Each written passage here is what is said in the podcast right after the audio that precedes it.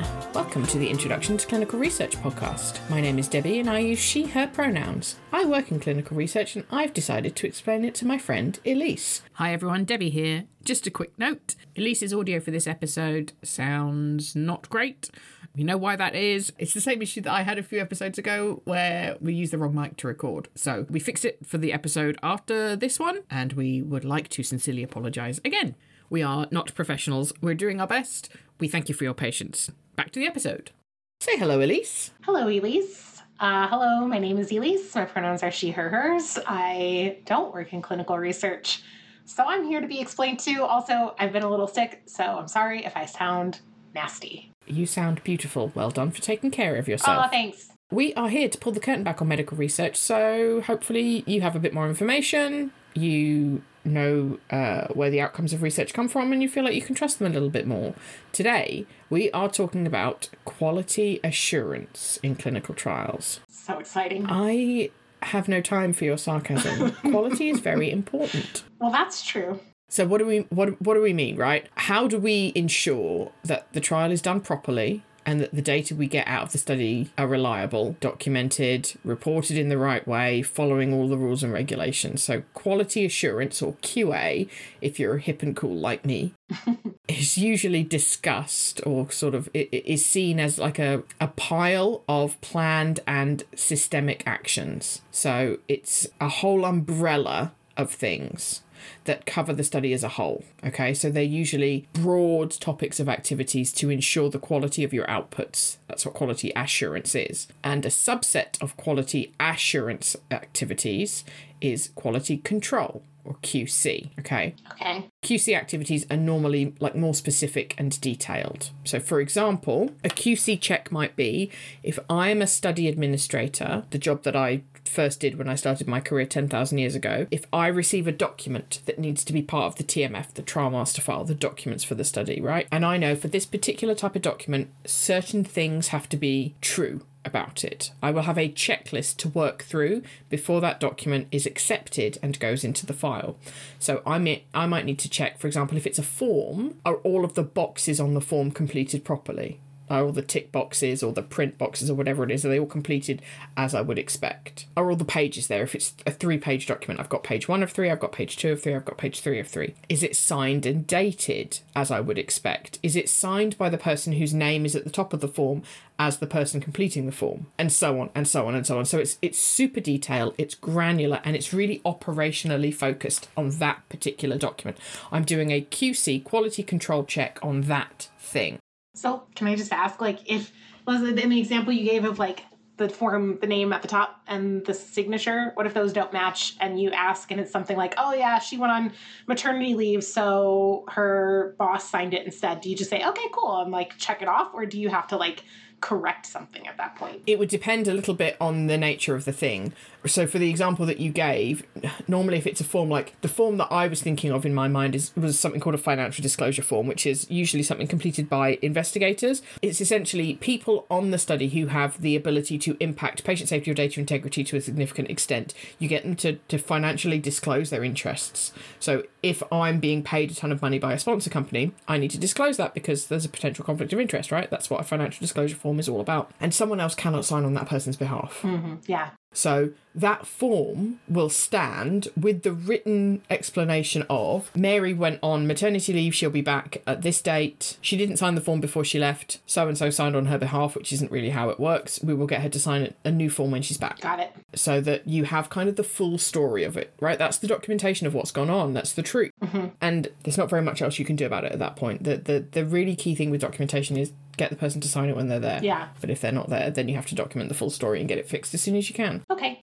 So QC checks are normally operationally focused and can be parts of wider, broader QA activities. If quality assurance is the roof, then 4 or 5 of the pillars could be QC activities. There can be other pillars holding up the roof as well. Mm-hmm. But that's kind of a way of thinking about QA. Because it's a really broad topic and it includes a lot of activities, we're going to talk about some today and then probably possibly give some items their own episodes too. Especially if Elyse drags me down question corridors. That's literally my job. I anticipate you will. Yeah, I know. Which is not a problem. It's just there's a lot under this QA umbrella, because we're trying to make sure that the quality of every bit of this study is good enough, right? So that we can trust the outcomes, the patients are safe, and the data is usable. The quality of everything. And quality is a concept that as human beings, I think we often have, but we don't think about how you ensure it. So if you're thinking about, like, I want to eat a quality meal, what goes into that, right? And it will be ingredients. It will be the recipe that's followed. It will be the attention to detail on the preparation steps and the time that it's cooked for and that it's not burnt or undercooked, and all the flavours go well together. It's lots of different things that will put that quality dish on that plate and in your mouth. Mm-hmm. So let's get into some QA activities. So project management is the first one, which is a very broad term, right? You're managing a project. And in this case, the project that we're talking about is the clinical study that is being conducted. In general, project management is a group of activities where a person, normally called the project manager, makes sure that the study delivery is on track. So delivery of a study covers all kinds of different things, including the quality. So have we recruited the right number of patients? Have the patients consented properly? Is their data entered into the database? Has that been done in a timely manner? Are we missing anything? Do we have enough resources to deliver the study? So do we have the data programmers? Do we have the monitors to go to the site? Do we have enough laptops for all of the sites? All kinds of different things, right? Project management sounds like a really boring thing because you're basically trying to keep an eye on everything that's going on, right? You're kind of like air traffic control, watching all of the different bits that are your responsibility, but you're not necessarily doing anything. You're just kind of watching all the things happen and facilitating all of those different activities. But it is hugely important to quality study delivery, because if no one is checking, are all of these things happening? Then guaranteed at least some of them aren't happening. And it's not just about are they happening, it's about are they happening on time and are they happening in the right way so that the quality is coming out. Because, okay, we've recruited 100 patients, but guess what? Nobody consented and none of them are eligible. So irrelevant, in the bin. Got to recruit 100 more, okay? Okay. So if no one is checking if we've recruited 100 patients... Well, what do you think happens then? I mean, if no one's paying attention to how many people are getting recruited, then potentially you could fall short or above your recruitment goal and end up, or just keep recruiting endlessly. No, that's not going to happen. Why not? Because who's got the money? Oh, yeah. To pay for that. Okay, fair enough. Well, okay, I guess like in a sanitized laboratory condition, perhaps the little worker bee that we've programmed to be the recruiter would just keep recruiting until the budget goes to zero. Yeah, right. Absolutely. And you could end up in a situation where they just keep recruiting and you've got a study that's ethically approved to recruit 100 patients and you've recruited 200. Does your insurance cover that? Are you ethically in danger because you've over-recruited? Have you got enough drug to then dose 200 patients for the year of the study? And so. So you can imagine that, like, something where you think, oh, amazing, we've got 200 patients instead of 100. That's fantastic. Mm-hmm. Not necessarily. There could be extremely serious consequences if you haven't planned for that and if it's not legally allowed. Yeah. Yeah. Has that happened? I have not worked on a study where we have over-recruited. I have worked on many studies where we have struggled to recruit. Yes, yeah. And I think that is much more likely because usually the inclusion-exclusion criteria, which is a concept we've met before, right? The things that make sure you get the right patients in the study.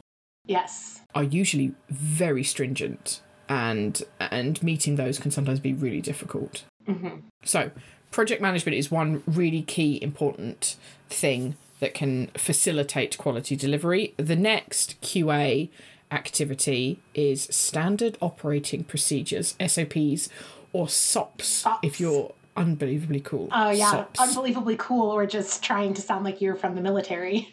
This is a military term that your profession... Is it? It is, and my profession both stole. Actually, when I mentioned this to you, a little peek behind the curtain, we have notes to each other about what we're going to talk about. Shocker. And I put this in a comment, and Debbie said, bring it up. And so I said, oh, God, what if I'm wrong? So I Googled it. And Interestingly, the Wikipedia page for SOPs actually... Oh, hang on. Wikipedia is a terrible source. I know that. Sorry. Just give me a minute. I'm going through my process. You have to trust the process. Trust Elyse. I've basically got my PhD. I know how to do research. So the Wikipedia page actually has the vast majority of its dedication is to clinical research, which I thought was very interesting because I have primarily encountered SOPs from a military background because I'm in emergency management, and a lot of people in emergency management are military. So I was like, okay, well, I need to dig into this. So I did a little bit more, and according to the Oxford English Dictionary, the first recorded use... The best dictionary. Mm-hmm. Well, the best dictionary if you want to get into etymologies, because it actually... traces as many recorded known uses of a word or a term as it can. The first recorded use of SOP, the acronym, or SOP, the acronym, is 1940s in the U.S. military.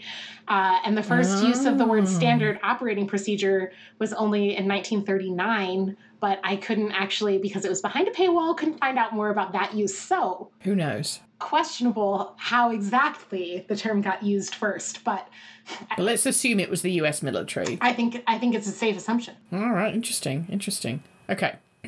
So, standard operating procedures, or SOPs, thank you to the U.S. military for that terminology, are documented procedures that tell us how to do something. So we all do it the same way consistently, right? Which is something that, of course, I can imagine that the military are keen on.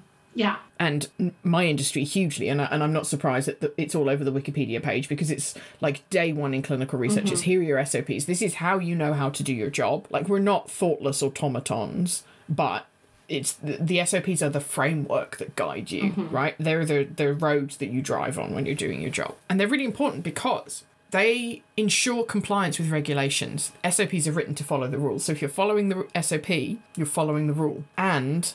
they're really important for ensuring consistency across countries, sites, offices in behaviour, right? So where culturally we may do things differently, or just from experience we may do things differently, in some situations it doesn't matter. Like, there are many ways to peel a potato, and sometimes it doesn't matter how you do it, but sometimes it's really important that you peel that potato a certain way. I don't know, like if you're trying to get curly fries or something. The analogy escapes me, but sometimes it's important that you follow a set process, right? And that's when an SOP becomes important. It tells you how to get from A to B. And if you're controlling the behavior or the steps that folks are following, hopefully you're also controlling the outcomes if we've adequately controlled the other variables, right? So if we're all using the same form, if we're all inputting the data into the same system, and we're all doing it the same way, then no matter who does the process, the outcome should be the same. That's the point of an SOP. Next. Data oversight. And this is something that I think, you know, with the current debate around AI, is technology is more and more coming to the fore, and it has been at the fore and has been a growing part of clinical research since my career started. Here's a cool thing that you can do with a computer. Maybe you don't think it's as cool as I do, but you can look at patterns in data. So don't... Elyse is giving me a face like I've just said the most obvious thing in the history of the world. That's what computers were built to do. Yeah, exactly. But... it's not what we like. We use computers to be on video calls with each other, Elyse, right? And to record our voices. So, what? Okay, so don't come at me because this isn't something that I've ever done myself. But I did work on a study where we identified an issue because of this computer-led data review, right? Looking for patterns in data that, as amazing as our human brains are for doing so many things, this is where we're not as powerful as computers, right? We beat computers at so many things, but this pattern recognition, the issue that was identified was because a particular clinical site on a particular clinical study some years ago kept giving the exact same number for all of their temperature readings. So when they're taking a patient's temperature, so, you know, like you go to the doctor's office and they stick the thermometer under your tongue or in your ear or wherever else they may stick a thermometer to take your temperature, and it will normally be like let's say it's 97.8, and then you'll take it the next day and it'll be 97.9, and you'll take it the next day, it'll be 97.6, right? There's that normal variation within the range of accepted human body temperatures, whatever they may be. Nobody knows. right? So normally you're expecting for things like that, right? The way the data looks, if you plot it all out, is on a bell curve. So there'll be some folks who will be naturally cooler and down the left-hand side of the graph. Some folks will be naturally hotter down the right-hand side of the graph, but those numbers are low. The vast majority of people will sit under the high part of the bell curve in the middle, okay? There is a natural variation. What was weird for this particular site was every patient, every visit at this site was consistently like 37 degrees Celsius or whatever, whatever temperature it was. I don't remember, but it was, and to the decimal place, like 98.9 every time. And the thing is that if you, as a monitor, which is something we'll get onto in a second, right? If I'm the monitor and I'm going and looking at that data and I'm seeing, I've got 4 patients, let's say, and they have monthly visits, and I go to the site every couple of months. So I'm looking at maybe 8 visits worth of data or 6 visits worth of data, but there's no way I'll get through all of that because I've got so many different things to look at. And I see the temperature is 98.9 or whatever I said it was. That is within the normal range. That is acceptable. That is recorded on the thermometer. That is there in the patient's notes. I'm not going to question it. And by the time I've got onto the next monthly visit, that's an hour later, am I going to remember that it was 98.9? Unlikely. Maybe if I'm a really good monitor, I'm going to pick that up. Mm-hmm. But a computer can pick that up unbelievably quickly, and it did in this case. So as a result, the question came through from the centralized data folks, and they said, "Hey, this is weird.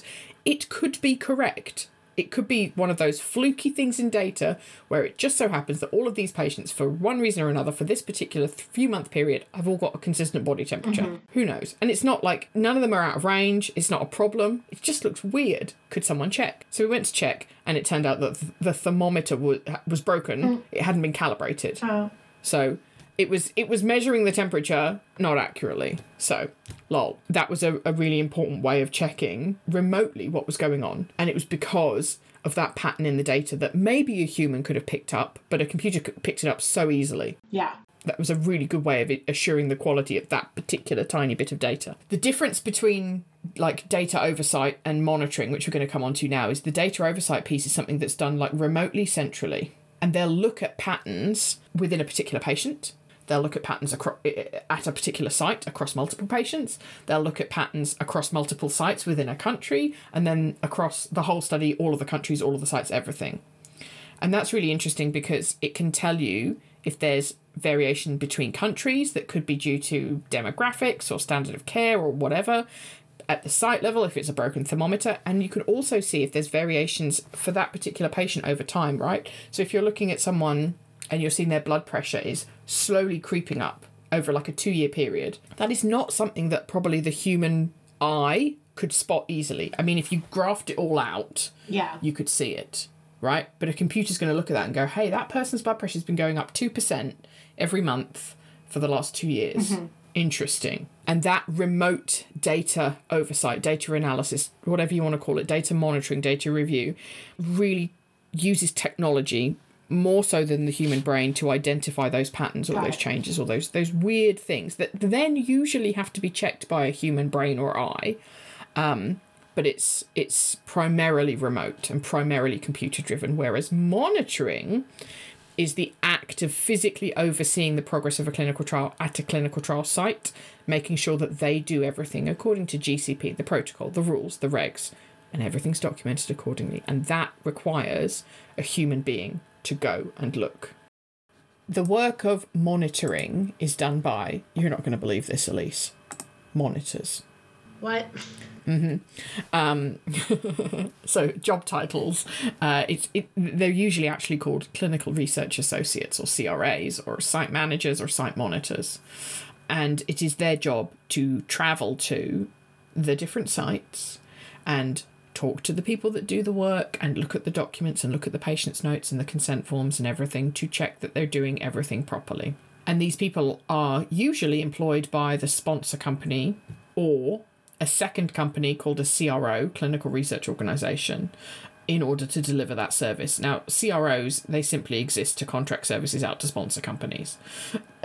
And I don't quite understand the business model, but I imagine it's cheaper or something. Who knows? But that's all CROs do, is they contract services out to sponsor companies, pharma companies, whoever needs their services, right? Like consultants. I currently work for a CRO, and I have in my past life been a CRA. So I know in great detail what that job involves, but it's basically looking at everything that the site is doing to make sure that they're doing it right when compared to GCP, the protocol, the law, another set of instructions, an SOP, what's the standard of care. There's no guesswork, right? We know what we should be doing.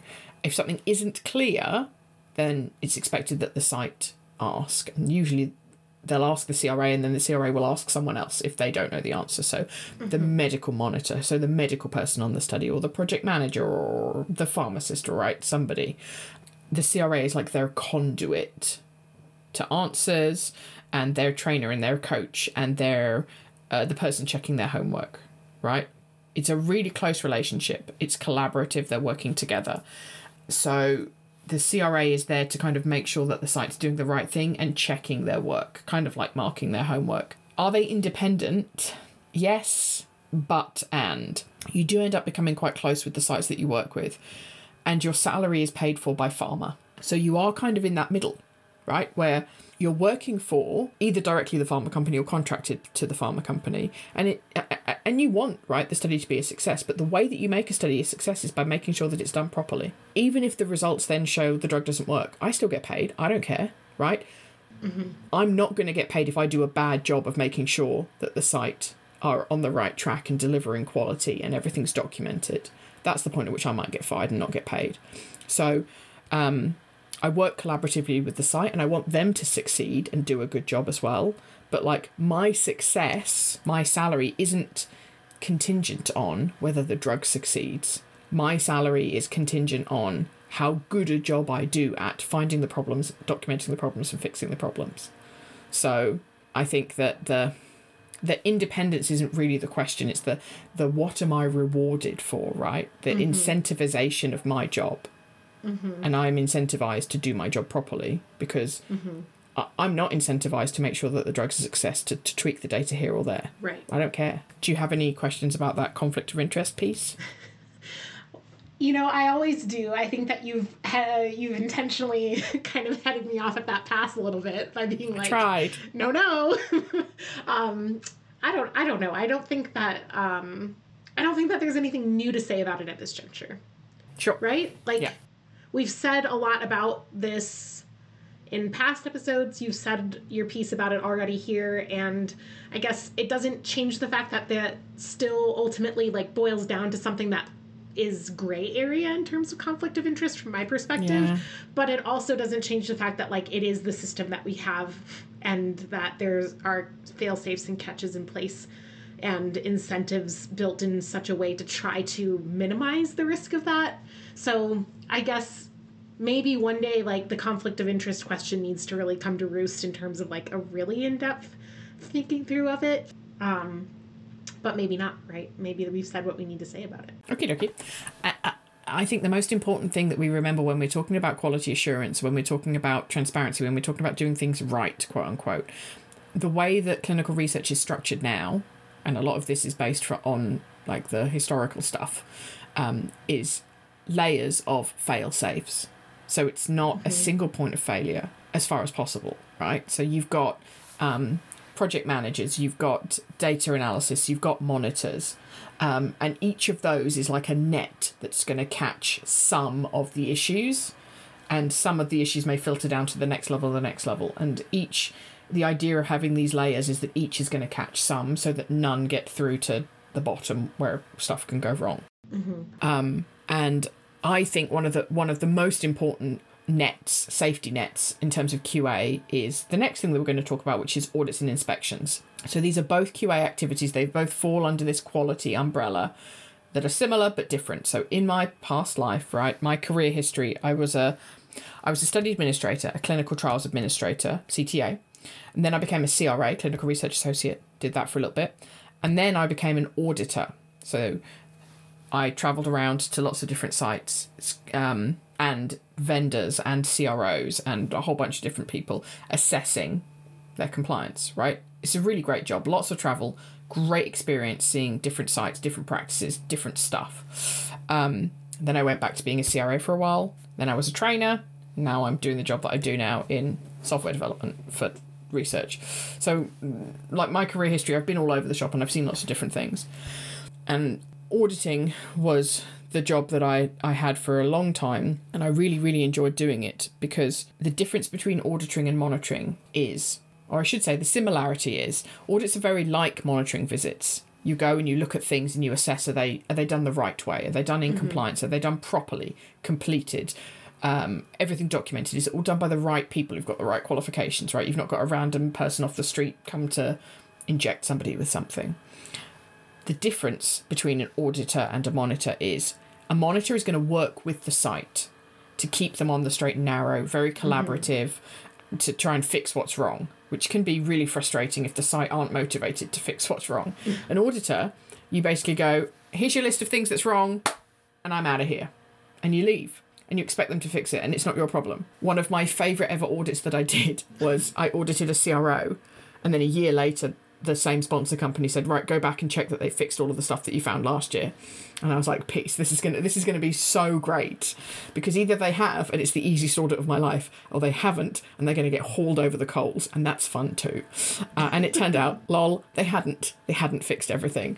And so I was sat in the opening meeting of this audit, and you have audit findings, right? So the things that me, the auditor, spotted, and then they sent responses to that saying, yeah, we're going to do this to solve the problem, and the deadline, and all of the deadlines were like 6 months ago, and some of them they'd done and some of them they hadn't. And I was just sat there with the director of the project and the project leader, like the whole hierarchy of the project from like the highest level, and nobody would look at me. I was like, why was this not done? Yeah, I can imagine how this, you going down the checklist and you're like, okay, so item 1, deadline 3 months ago, and it says here nothing. What's up with that one? And then item 2 says deadline 6 months ago. What was done? Nothing. Item 3, you have actually retrained 2 people, so that's that done. Interesting. Okay.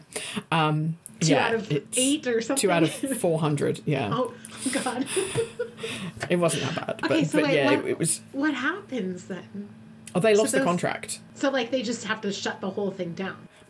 So in this situation, I was auditing a contract research organisation on behalf of a sponsor company, a pharma company, and it was part of a series of audits that we did. So I audited the CRO, so I went to their office and I audited their SOPs and the TMF for this study and what they were doing centrally. And then I went out to 4 or 5 different sites across Europe and audited how the sites were doing. And the sites were fine. There were errors that they'd made, but there was nothing really kind of across the whole study that the sites were doing wrong. Because if the sites are making the same mistakes, no matter where they are geographically, that points to a systemic failure of project management, project setup, project oversight. If every site is making the same mistake, and they're one's in Germany, one's in Poland, one's in Italy, that's not... Mm-hmm. That's because there's some systemic failure somewhere, right? And a lot of the problems that we were seeing were these kind of systemic issues, particularly from when I did this audit at the CRO. There were lots of things where they hadn't the documents, they hadn't the evidence, they hadn't proof that this thing had been done in the way that it was required to be done. And so we did the audit and we said, right, you've got to fix this, because that's the requirement. And the study was running for another 2-3 years. And the sponsor were like, we think things are better. Can you go back and check that they've got all of the evidence for all of the things that you spotted last time? I was like, yeah, of course. And they didn't. And so... after, it was meant to be a 3-day audit. So at the end of day 2, I'm in the conference room, in the CRO's office, on the phone to the sponsor. And we're running through the list super quick. What have they done and what hadn't they done? And the person, my contact at the sponsor, who was a director or senior director, relatively high up, was like, right, well, this isn't good, is it? I went, no. They're like, can you just hang on the line for a minute? I'm like, yeah, of course. What do you need? Nothing. I'm just going to go check something and then I'll come back.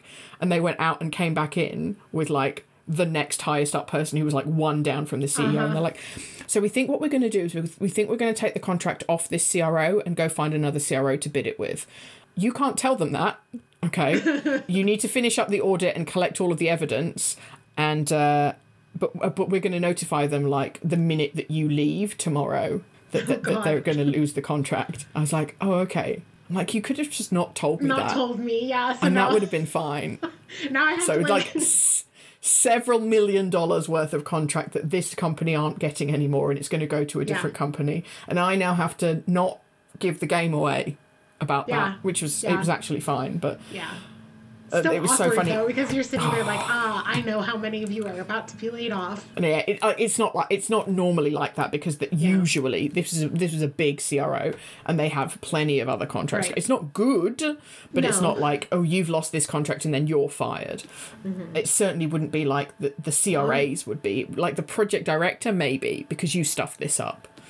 That's the kind of level. Yeah, I suspect at least a few people were fired. Who knows? Right? Like, for that kind of gross misconduct, right? Or, like, not misconduct, but, like, mismanagement. Just not doing your job. Surely. You're just not doing your job. Yeah. Exactly. Like, someone's going to come in there and be like, okay, well, we just lost a $7 million contract or whatever. And it's probably, like, really low in the grand scheme. Like, a $70 billion contract. Yeah. Yeah, we should probably, some heads should roll for this. So, but it was, it was awkward as well, because I also at the time was working for a CRO. So I was contracted to the sponsor to assess another business that was contracted to the sponsor. But it wasn't in my interests to lose, to take that work away from the company. It was right. My goal was, what is the study doing? What is the quality of this work? And interestingly, I audited the same company on a different study for a different sponsor, and they were great. They were fine. There were little issues here and there. Like, nobody's perfect. There's always you're always going to find something in an audit. But it wasn't that company couldn't do the job. It's they weren't doing that job on that study, and so taking that study off of them and giving it to another company is probably the right thing to do. Absolutely. So auditors, such as myself, right, usually paid by the sponsor, even if, here's the hilarious thing, even if they're auditing the sponsor. So pharma companies have internal QA departments, and that quality assurance department, some of that will be auditors, and they will conduct audits on the functions that the sponsor is delivering. So sometimes the sponsor contracts work out, but sometimes they do it themselves. And no matter who's doing the work, it should be audited. Yeah. And you audit based on risk. So you're not going to audit every single piece of work, every single, like, minutia of every bit of a study. You're going to take the high risk bits, and you're going to do a random sample as well, because that's going to show you where the problems are. The conflict of interest that I think happens in audits is potentially I'm employed by the sponsor company, and I'm auditing the people that pay my salary. Now, every auditor that I've ever worked with has had really high integrity. So if you see something, you're going to go, well, that's not right. Even if it's your best mate, your colleague, someone working down the hall, even if they're doing it. But it does rely on the individual's integrity. Yeah.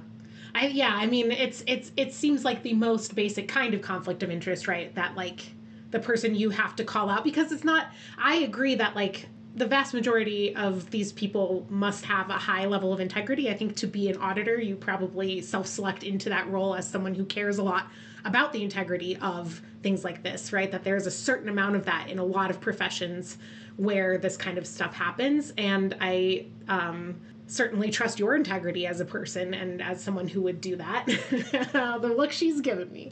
But I do think also that there is pressure that can't always be as simple as explained away by, like, I can withstand this because I am an integritist. Integritist? I have a lot of integrity. Yeah, that's the word. It is now. Because I have a lot of integrity as a person. Like, you know, if your boss is kind of like, you know, and like that, there we know that, like, hostile work environments and other types of discrimination and things like that can absolutely end up having an impact. Yeah. And of course, like, you know, the risk of being offered extra money to pay something off because you really need that little bit to help your kid through a tough time right now or whatever. Like, those things always exist, but I don't know. I guess that's, there you go. You asked me earlier, do I have things to say still about? Yeah, and it turns out you do, yeah. And I do. Well, specifically about this seems like if you're an auditor paid by the sponsor and you're auditing the sponsor. Yes. This, and it's the same, you know, it's company A and it's company A. That's it's tough. It's tricky. It is tricky, definitely. And it's not something that is only in this industry, right? Because we're seeing it at the moment. I don't know whether it's on the news where you are, but like Boeing and the windows popping out of planes. Great. Right, and that's because basically they're marking their own homework on the safety pieces of it, and that's tricky. I would add, auditors aren't the only people marking the sponsor's homework, right? Mm-hmm. Everything that you've said, I don't disagree with, but there's another safety net below them, okay? So GCP has this concept of an inspection, which is like an audit, mm-hmm. but conducted by a government regulator. Surely that's true of, like, Boeing too, right? Like, I genuinely don't know. I don't know. Yeah. And I've been on the receiving end of these inspections by the MHRA, which is our UK one, by the mm-hmm. FDA, which is your lads or folks, and the European Medicines Agency, so the European equivalent, right? And they are not mm-hmm. a walk in the park. They look at everything with a fine-tooth comb. They don't let anything slide, and they're not paid by mm-hmm. the sponsors. They're the government. So obviously they... Which means they're not paid at all. True.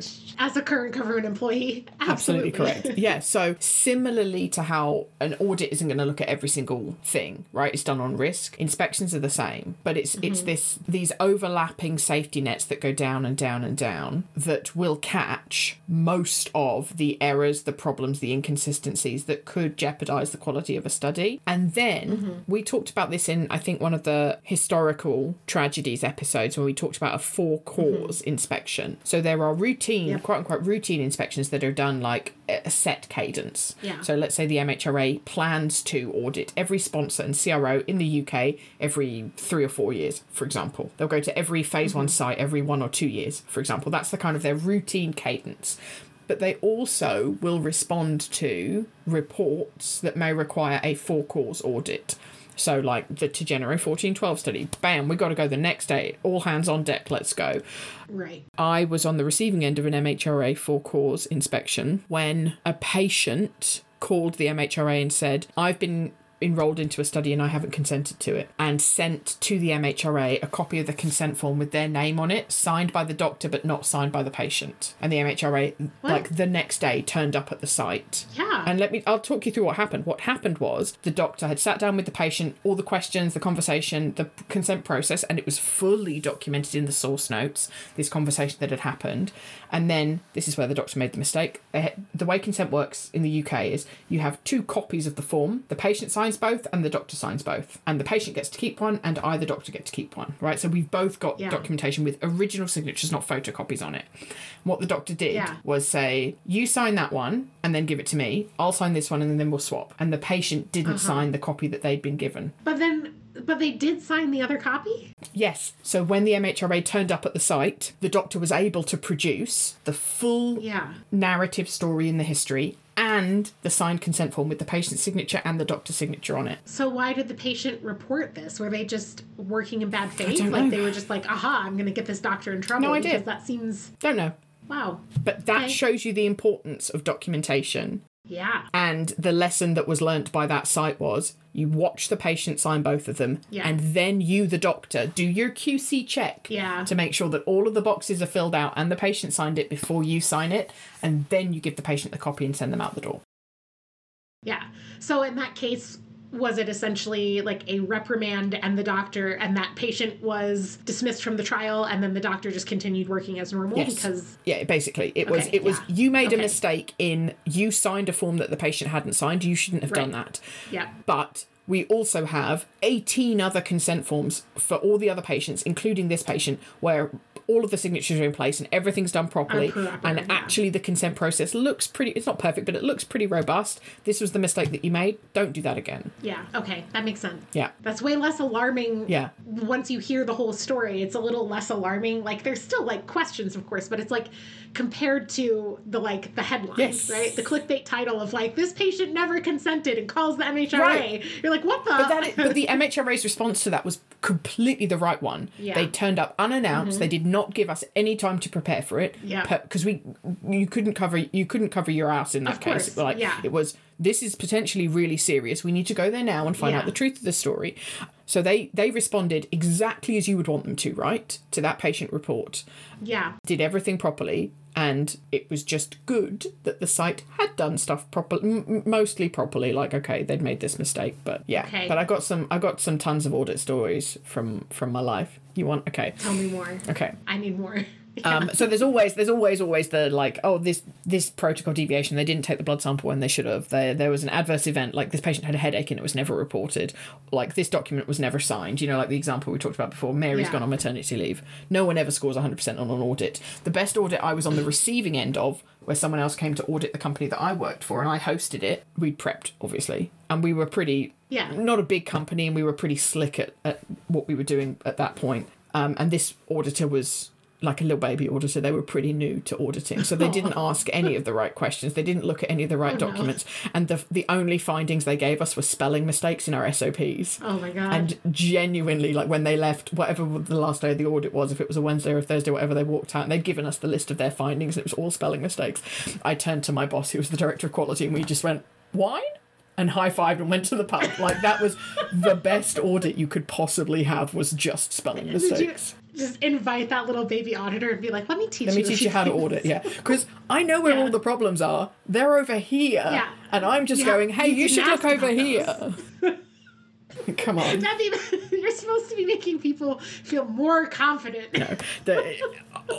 At that point as well, like, the problems were this... Like, I can still remember it to this day. Okay, so the problems were, like, we said that we would retrain everybody on GCP every year, and we'd missed 2 people who hadn't been retrained in a year. It'd been like 18 months. What impact does that have on a clinical study? 0. But we'd identified that in our prep, and we're like, oh, God, if they find this, ugh. And 2 of our SOPs, I think it was something like our SOPs had to be renewed every 2 or 3 years, and we hadn't done it. So, like, those... Well, they had a lot of spelling mistakes. Those were the problems that they could find. And we were just like, oh, look over here. So it's, you know, you're right. Anyway, other good examples. Oh, yeah, okay, so I did an audit internationally. It was in a different country to where we live. And I turned up at the site, and you normally have, like, the opening meeting where you get introduced to everyone and you tell them what the structure for it's going to be and what you're going to look at. And the PI, this nice woman... PI. Primary principal investigator, so the doctor who's responsible for the study conduct at the site, comes in with a like a gift wrapped pink bag and gives it to me and says, for a good audit. And I'm like, I cannot accept a gift. That is not appropriate. Like, oh, and she's like, oh, in our culture it's not like a bribe. It's just like a gift. I'm like, I'm sorry, I cannot accept this, thank you very much. Like, oh, but it's really rude if you don't accept it. I'm like, then cool, I'm being rude. I guess I'm just going to be rude about this one. I don't speak, and I'm there as well, like, I don't speak your language. I have an interpreter here. I have the CRA from the sponsor company, who's also, like, who is bilingual and can interpret as well. Like, even if it was just me and you, I wouldn't accept it. But no chance. No chance. Yeah, especially with other people watching. Oh. Gotta... No. Yeah, that's... It's like, oh, it's really rude. I'm like, cool, all right, I've been called worse. Yep. Hilarious. And then in that same hospital, the worst thing about auditing is if you are a picky eater, you're going to have a bad time. So a baby auditor that I trained up, who was just one of the best people that I ever worked with, she was lovely, but when we started working together was a really picky eater, like would only eat like potato chips and not very much else. And like, if you travel internationally, I cannot guarantee like what food you can get. Yeah. And I remember coming back from this particular audit to this site where they tried to offer me a gift, and I was telling this person, who I won't name, about what I'd eaten, because I had to go to the canteen in the hospital at this site and like didn't speak the language, and the CRA helped me pick something, and we both got the same bowl of soup, and we sat down to eat this soup, and the CRA looked down and went, oh no, and we both had flies in our soup. We just like, no. Oh, okay. And we both ate it because we're like, we're hungry, we've done a lot of work, we need to eat, we've got like another 4 or 5 hours ahead of us, this is just how it, but we were both sat there and we just looked at each other protein. And went, oh. And then fly soup. That makes me feel really confident about this, how clean that whole hospital was. No, it's not in this country, it's not in your country either, so yeah. What can we do? No, I went and did another audit when I was learning to be an auditor. My boss took me on an audit in another country, and this is a country where smoking in hospitals is fine. And I remember I was in this hospital and we were auditing sat on a patient bed with the folders on our knees because they didn't have an office for us to order in, fine. Like, you just make the most of the facilities that you're in, no problem. And the principal, we were in the principal investigator's clinical room, and they're just chain smoking the whole day. Oh, man. Yeah. Like, that, honestly, being an auditor was the most fun and the most quote-unquote life experience I think I'll ever get, because just all of these stories. When the reason I got excited about that one was because when I studied abroad in Greece, it's legal for, well, okay, so in the public hospitals, they have open air corridors, which are basically hallway width, 3 feet, 4 feet maximum, in between the enclosed areas, and you can smoke in those, which is basically just indoor hallways because it's tall and it's, the no air doesn't really get out. Yeah, and we had to go get TB tests for visas, and we're standing there in the hallway waiting, and doctors are just walking by smoking, and we're all these American kids just lined up being like, what? It's so funny, isn't it? Yeah, very interesting. So what other good stories have I got? Consent is always a big one, like, and it's in the UK, I saw, and I imagine it still happens, because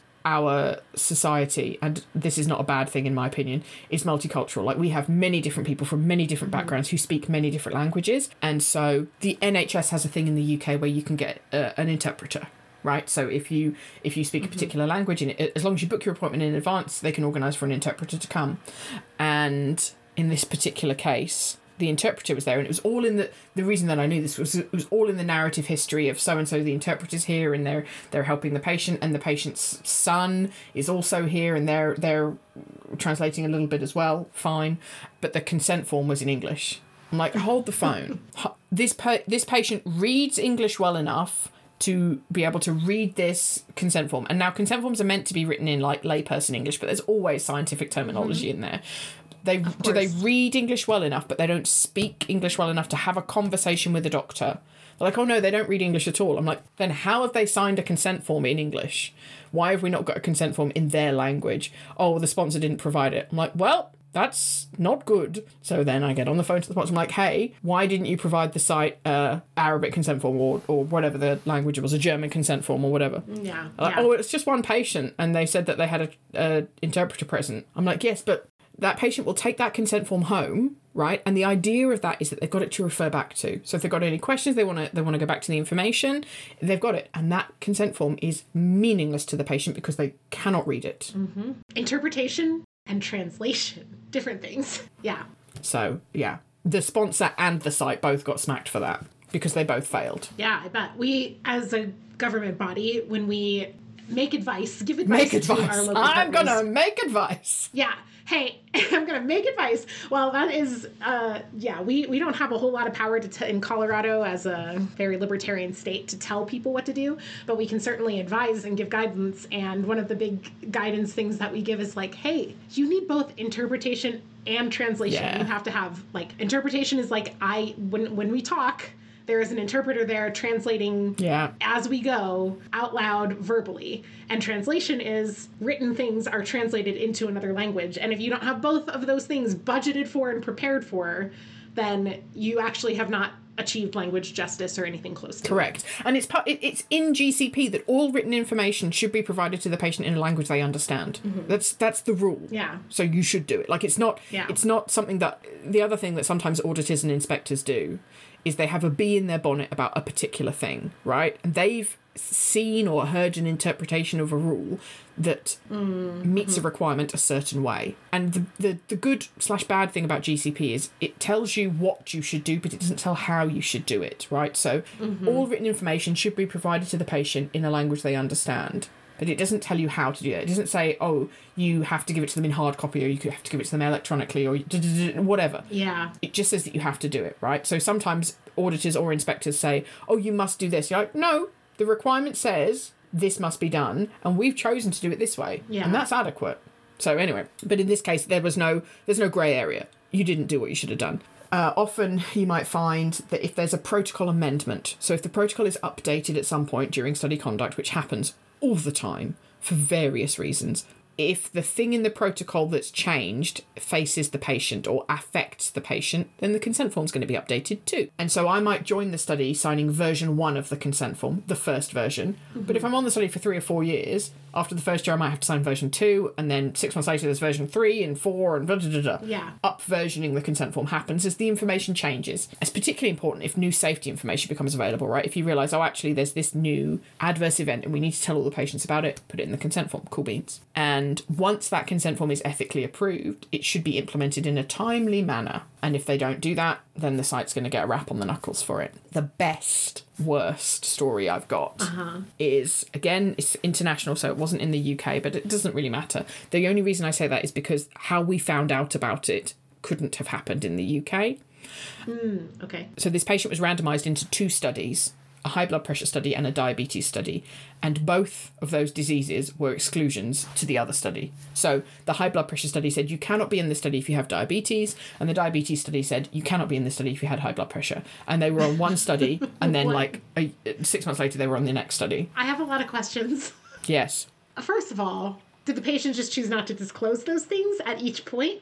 But more importantly, how did you catch this if...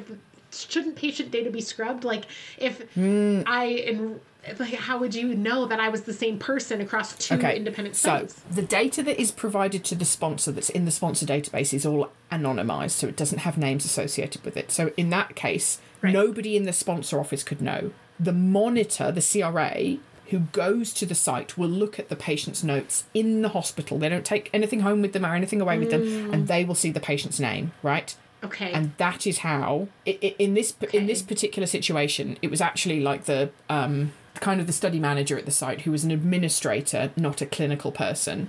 And they were working on tidying up some documents for this particular doctor. And they found this patient's name in these 2 studies and went, that seems weird. And then, because they were a great person, they went and looked up the protocol and checked it. And then they reported it. So then we went in and did an audit to verify. And the only reason that this was found is because in this particular country, in Poland, where the issue occurred, the patient owns their medical history. So instead of like I don't have my medical notes at hand, so I don't know what the doctor's written about me. Right. But in Poland, you do. You literally have a book that is your medical history, and you take it to your doctor's appointments, and you sit and discuss it, and then you leave with it, and they can take photocopies of it for their records. Okay. And how we cracked this case was we asked Mr. December to come in and said, can you bring in your medical history? And he went, yeah, okay. And we sat there and looked at the photocopies that the doctor had for each of the studies, which was different, and his originals. And she had basically taken a photocopy, Tipexed out any reference to high blood pressure or diabetes, depending on which it was, and then photocopied it again. Why? So that she could get patients onto studies, so she could be paid the however many thousands of whatever for it. Yeah. Oh, I see. I think I misunderstood. I thought that the patient was doing this, but it was the doctor. Oh my gosh. The doctor was, oh my God. So what happened to her? She was reported to the authorities in her country and she lost her medical license. Okay. Well, good, because holy shit. Holy, like, okay, so clinical research pays well. Okay, so if you are a doctor and you're looking at recruiting patients, you will get paid X thousands of currencies for recruiting each patient to your study. And that is to cover your costs, the cost of the hospital, and so and so and so and so, right? But you'll also, depending on where you are in the world, you'll also get a little payment in your pocket as the doctor, right, for your time and energy and whatever. And if you recruit 1 patient, it's $200. If you recruit 10 patients, it's $2,000, and so and so and so. So there is often a motivation to recruit more and more patients because it's more and more money, okay? Yeah. I don't know whether that's right or wrong, but it is how it is. Yeah. Because people should be paid for the work that they do. It is the other side of it, and the more patients you have, the more work it is. So, okay, I don't know how we get around this, but in this situation, this doctor was high recruiting on many studies for many sponsors, and like ours was the tip of the iceberg of this kind of fraud that had been this doctor and a particular nurse. They'd been working together to do it, and it was just they found like there was more than this one case of taking the patient's medical notes and copying it and editing it and re-photocopying it. And the CRAs, the monitors who went to the site, wouldn't know, because I'm monitoring this study, the diabetes study, and you, Elyse, are monitoring the high blood pressure study. And we don't talk about, oh, I've got Mr. December on my study. Oh, I've got Mr. December on my study. That's weird, because you don't do that. That's not professional. Right, of course you don't. Yeah, right. Well, but it seems like what luck that the monitor was the same person. And it wasn't. It was the study manager. But yeah. What luck that there was our person who saw both. Yeah. Right. Who could actually have access to the actual patient records as opposed to the anonymized version of the data that's being analyzed at a more the photo. Yeah, the doctored version. Yeah. Yes. Wow. I mean, God, things like that just do make me wonder though. Like, what if that person wasn't the same person? Then would that doctor still just be doing this? Clearly, eventually she was going to get caught. Like, it wasn't. Yeah. Yeah. But like at the same time, it's just, yeah. Oh, I'm not a detective and I don't play good cop, bad cop, but she cracked under questioning. It was just straight away. It's like we walked into the room with Mr. December's medical history and the 2 photocopies and we went, so what happened here? And she just burst into tears. We're like, well, I guess we know the answer to that. Oh my God. Oh boy! Yikes! Was anyone else involved with this? Man. Yes. Her. Okay. Jeez. Do not commit crime, or do commit crime because no kidding. So, those are my great audit stories. All of this to say, as much as we've looked at some really horrendous things, right? I do want to revisit, right? We're talking about quality assurance and the safety nets that are in place to make sure that things are done properly. And there are tons of them, okay? So we talked about QC checks, right? At the document granular level. And it's not just on the documents. There's loads of different things that are QC checked, right? Tablets will be counted in and out. It's really, really attention to detail on lots of different things. Project management for the oversight. SOPs, so we're all working consistently. Data reviews, so that we're picking up on patterns or problems or issues or gaps. Monitoring to make sure that the site are behaving and doing stuff properly. Audits and inspections is another catch-all level. Plus, always, never forget, the regulators and ethics committees look at what is planned, i.e. what is submitted to them and say, hey, we want to do this. Can we do it? And they get the permission to do it. And then what is done. So ethics committees and regulators both receive progress reports of how a study's going. The regulators will also look in detail at the data when it's submitted. So the example of Mr. December, I don't know if it could have been caught without that one person, but almost every other case that I've pointed out here, consent forms will be found with monitoring or auditing or protocol deviations or adverse events or anything like this, any dodginess in the data will be picked up through one or more of these different mechanisms. So yeah, people aren't out here doing research willy-nilly or chaotically, right? Or if they are, it is illegal and there are mechanisms in place to catch them and stop them. Yeah. If people are doing interventional research poorly, someone is going to find out, right? Like this Mr. December, he was lucky in that he was in these 2 conflicting studies and he was healthy and he survived. But if he hadn't, right, and there'd been any kind of investigation into his death, which there almost always would be, like if there's a death on a clinical study, you're going to look at that in forensic detail, then we'd have got to the bottom of the case, which wouldn't have helped because a patient would have died potentially because of this doctor's actions. But the safety nets that are in place now catch stuff. Yes. And actually, I think this speaks to something we talked about on an earlier episode of the very point of doing it this way is to catch it before someone dies now. Ideally. Right? Because before, when we were talking about like the history of how these things came into place, it was always a reaction to something has gone catastrophically wrong and now we have to put in a huge new set of things that changes everything about clinical research. And so, and I remember in that discussion saying like, well, wouldn't it be nice if we could get to the point where have we gotten to the point where we're not doing these reactionary huge changes? We're actually at the point now where we say like, oh, we've caught something and now we can make small changes or, you know, like it's actually against the rules already and we can correct course or whatever. As opposed to waiting for people to die and then having like maybe we shouldn't let doctors do this without oversight, right? Like, or whatever the case may be. So it seems like actually I think we're moving in the right direction, but I don't think we're there yet, right? If we think about like the last big clinical research scandal, which to me is the COVID vaccines and pregnant persons, we've not fixed that problem yet. We haven't. As someone in the industry, we haven't. Yeah, for sure. I agree with you. And I think there's a lot still to be unpacked here because I think ultimately, like, we can always boil this down to like, if this doctor in Poland had been better at covering her tracks, right? Or if people just want to lie about all of the data that they're reporting, right? If they can manage to get enough. I mean, it's probably like depends on how small or big the study is, but like you can imagine a situation where someone has enough control or there's enough money involved or enough people who are desperate enough to like doctor a lot more than just one doctor's worth of patients, right? And those kinds of things still stand out to me as like, man, that would be harder to catch if maybe not. Yeah. I don't know. I don't believe that large groups of people can do that much coordinated without either a whistleblower or someone's going to find out about it. Yeah. Yeah, exactly. There's too many people making too many mistakes when everyone's trying to coordinate a lie. Yeah, it's all. This is the main issue that I have with like a lot of conspiracy theories is the number of people that it would take to be in on this lie. Yeah. Like, do you not think someone's going to mess up at some point? Yeah. Anyway. Yeah. Well, and like, you know,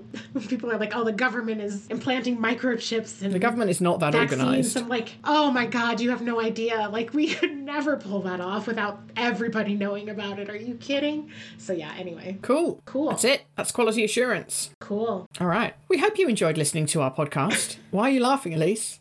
Is it because of the dangerously long pause that I left?